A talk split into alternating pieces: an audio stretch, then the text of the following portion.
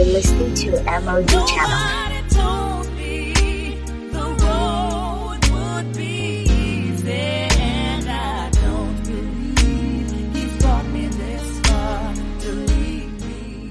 Hi guys, welcome to my podcast. This is MOG channel where we help you to see a real and practical Christianity from God's Word. If you're new here, welcome. If you're returning, welcome back. Today we're going to be continuing our Romans line by line explanation series. So we stopped at Romans chapter 1, verse 7 on the last episode. So we're going to continue from there. So just get your Bibles. I think that's one of the prerequisites. Just get a Bible and follow through. As I said, it's really going to help you to understand how to explain or how to study scriptures and better explain them. All right? Because the epistles, especially that is from the book of Romans down to let's just say the book before Revelation, is actually explanations, teachings that is there. So when you understand how to just go in there and bring out the explanations, you'll be a better Christian. This is one. Okay, let me not just let's just get into it. All right.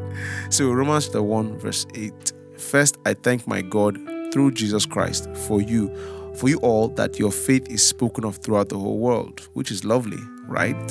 That their faith is what's spoken of throughout the whole world. The way they conduct themselves, the way they live their lives for Jesus Christ. You know, to live is Christ, to die is gain. Their faith what they believe is spoken of what throughout the world. In other words, these people are exceptional, right? And I think that's quite um, what the believer wants to uh, live by, which is that your faith is what spoken of throughout the world. Everybody knows you are born again, right? Aha, I think there's another place where Paul, when he was imprisoned in Rome, he said it is now obvious to everybody you know that his faith i'm just paraphrasing but it's obvious to everybody why he's there. It's obvious to everyone that he lives for the gospel.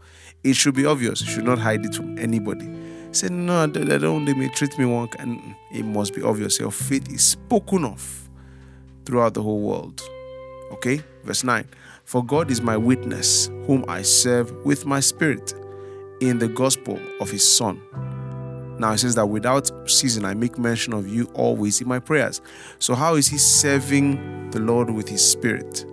By what? Praying for them. So, prayer is a spiritual activity. When I pray for people, when I pray for God's people, disciples, the church, my pastor, you know, and all that, I am serving the Lord with what? My spirit in the gospel of his son. Are you seeing that? Then he says, without ceasing, without stopping, I make mention of you always in my prayer without stopping and always. I am always praying for you. That's what he's saying. I am always praying for you. So this is quite instructive. What does the disciple of Christ do? He is always praying for others. He is always praying the will of God for others. Are you seeing that? I am always praying for you. So who are you praying for? As a believer of Jesus Christ, are you praying for anybody? are you do you even have a constant consistent prayer life? Because you're going to find out that our prayer lives are not primarily for us. Our prayer lives is our service to god. Are you seeing that? And through our service to god we pray for others. Or it is part and parcel of our service to god. You know god as he is right we are his body in other words it means the head of the body head just means well, you can look at the literal sense that that's where the authority and control is. But you see, head is also the body. So he is the head, we are the body. And now, God, in the person of Christ Jesus, is in heaven. The only way he exercises authority is on the earth through us. Are you seeing that? That's how he has a foothold on the earth. So when we pray in the spirit, when we pray for people, when we pray, what are we doing? We're serving the Lord. We're enabling the Lord to carry out his will on the earth. We're enabling the Lord to do what He wants to do on the earth, and by that, we are serving Him. Are you seeing that? So, the Lord, of course, wants other believers to be better, to grow, to be established by praying for other believers. What are we doing? We are enabling the will of the Lord to come to pass in their lives. Many times, things happen to believers. Maybe let's just talk about backsliding or calamities or other things that are a result of irresponsibility, actually. You know, it's not till we get into eternity that we'll find out how that prayer that we prayed for someone saved that person so much, or that lack of prayer that we, you know, obviously didn't do, that prayer we didn't do, how it also affected someone very negatively. So our prayer lives are extremely crucial, right? Very, very crucial. Okay, so it says, verse 10 making request if by any means now at length I might have a prosperous journey by the will of God to come to you. Verse 11 For I long to see you. Are you seeing this? Paul says, I long to see you. You see, if you look throughout the epistles, you're going to see this emphasis on physical meetings. I long to see you. So let's just say maybe for some reason he's been on Zoom call, he has not been able to come to them. He said, I long to see you. There must be a longing to see the brethren. It is abnormal to not long to see the brethren. It is abnormal to be comfortable with just Zoom calls or being distant. No, we meet, we must come together. We must meet. You see, it is scriptural for us to meet. There's something that happens. Roman uh, Hebrews chapter uh, I think that's 13. Yeah, 13 tells us it says we should not forsake the assembling. I think maybe 12 or 13. It says we should not forsake the assembling of ourselves as is the manner of some. We don't forsake it. We keep wanting to meet. Something occurs when we as a body meet. The Bible says we are members of the body of Christ. We're body of Christ, members in particular. That's Romans chapter 12. We are members in particular. But you see, when we come together, what happens? We are coming together as a body. And the whole body is complete when we come together. And are amazing things that happen when we come together corporately. You seeing that? It says, For I long to see you that I may impart unto you somewhat spiritual gifts, that you may be established. So he wants to come impart. That word impart is also the word give. I want to give to you, I want to minister to you some spiritual gifts to the end that you may be what? Established right? You may be what? Grounded. You may become steady. So, one thing we can see here is that spiritual gifts steady believers.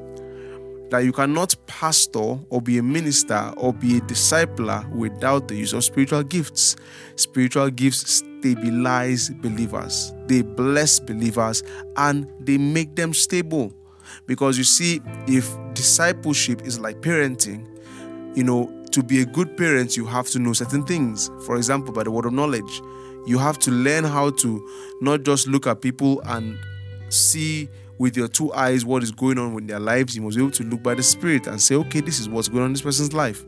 Amen. So you, you establish believers, you help them become more stable and more steady by the impartation or the the what was that word the ministering of spiritual gifts okay so i'll probably go that, into that in an entirely different episode but i have teachings or episodes on spiritual gifts you can just go down down down down down down down and look for them all right verse 12 says, that is that i may be comforted together with you by the mutual faith of both you and me are you seeing that in other words when we come together there will be what comfort we will be consoled, we'll be comforted. There's just that's part of what happens when believers come together. We will be what? Comforted. Are you seeing that? In the presence of one another, it brings comfort because we have a common faith. Are you seeing that? So, verse 13 it says, Now I would not have you ignorant, brethren, as oftentimes I purposed to come unto you, but was not able to. Well, the King James says, was let hitherto okay? That i may have some fruit among you also even as among other gentiles.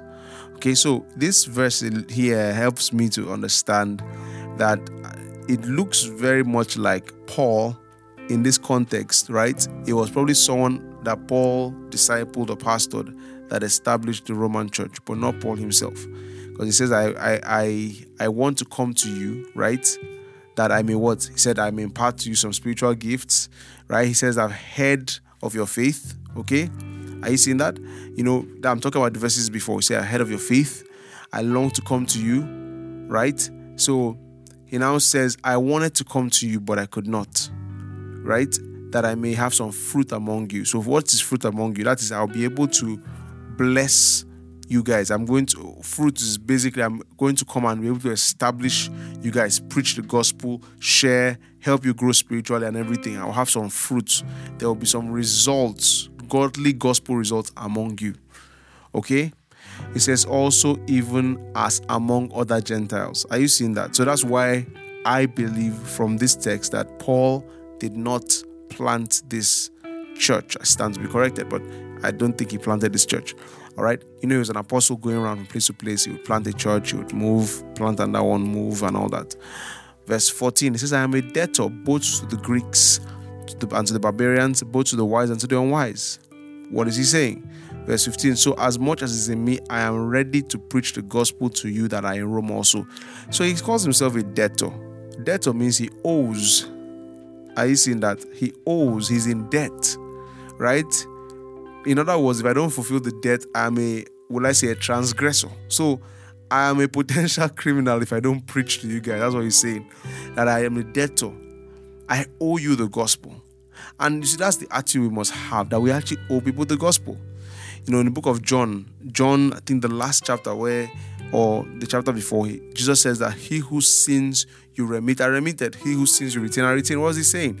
He's saying if you preach the gospel to somebody, you just and the person believes you save that person from hell. But if you don't preach, if you withhold the gospel, you can damn his soul to hell. Are you seeing that? So he says, I'm a debtor. I owe you something. I owe you the gospel.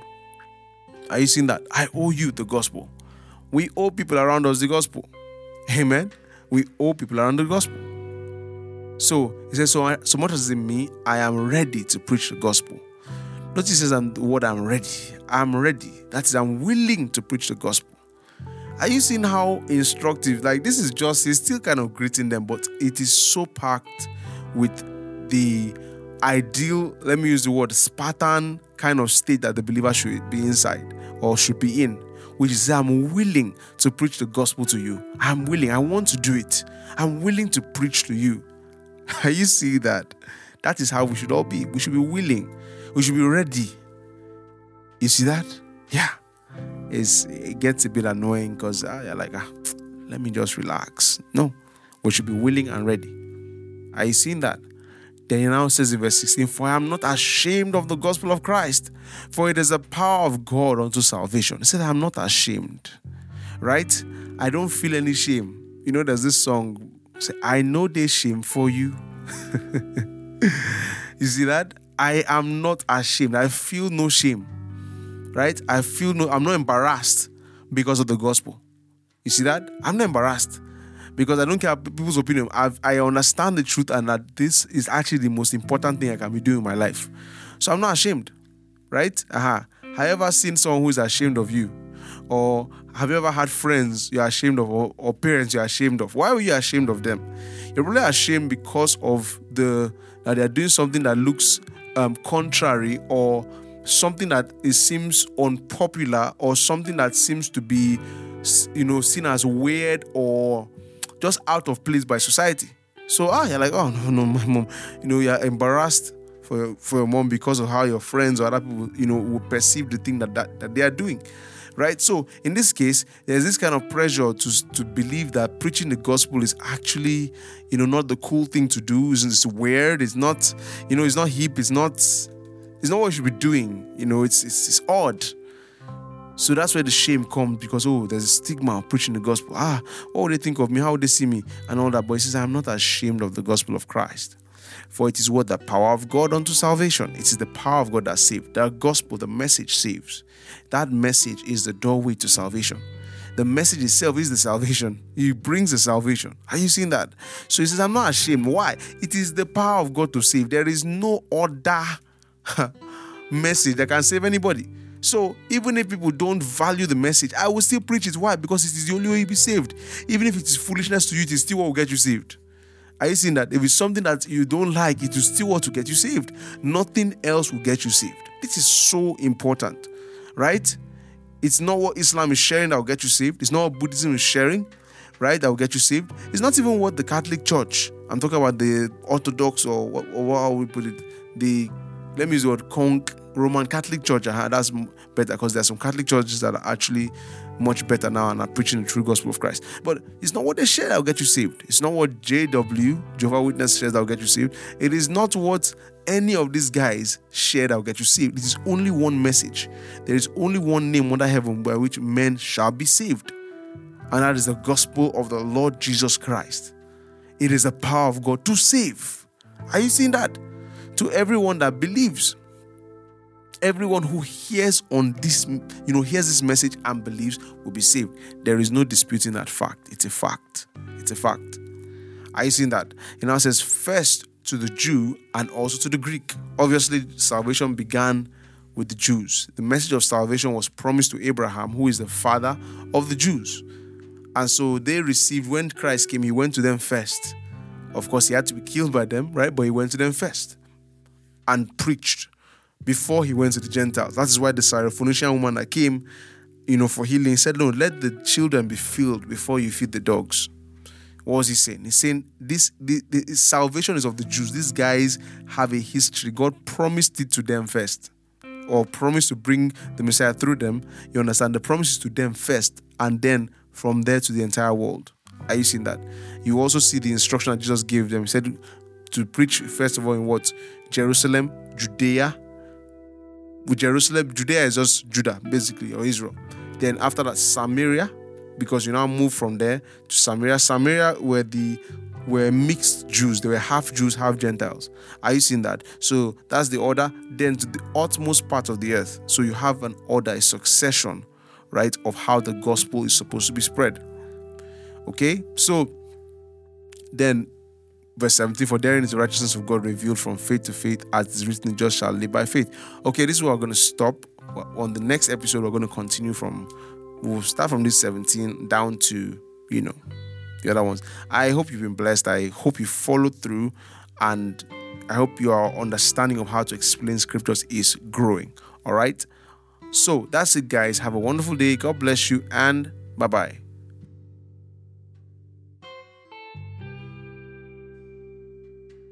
If this blessed you, or you want to say hi, or you have a question, you can head over to my Instagram at pst.sien, pst.essien. Also, if you've been blessed and you'd love to support what we do here at MOG Podcast, then you can give to 0106 207 685. I'll say that again 0106 207 685 GT Bank. God bless you.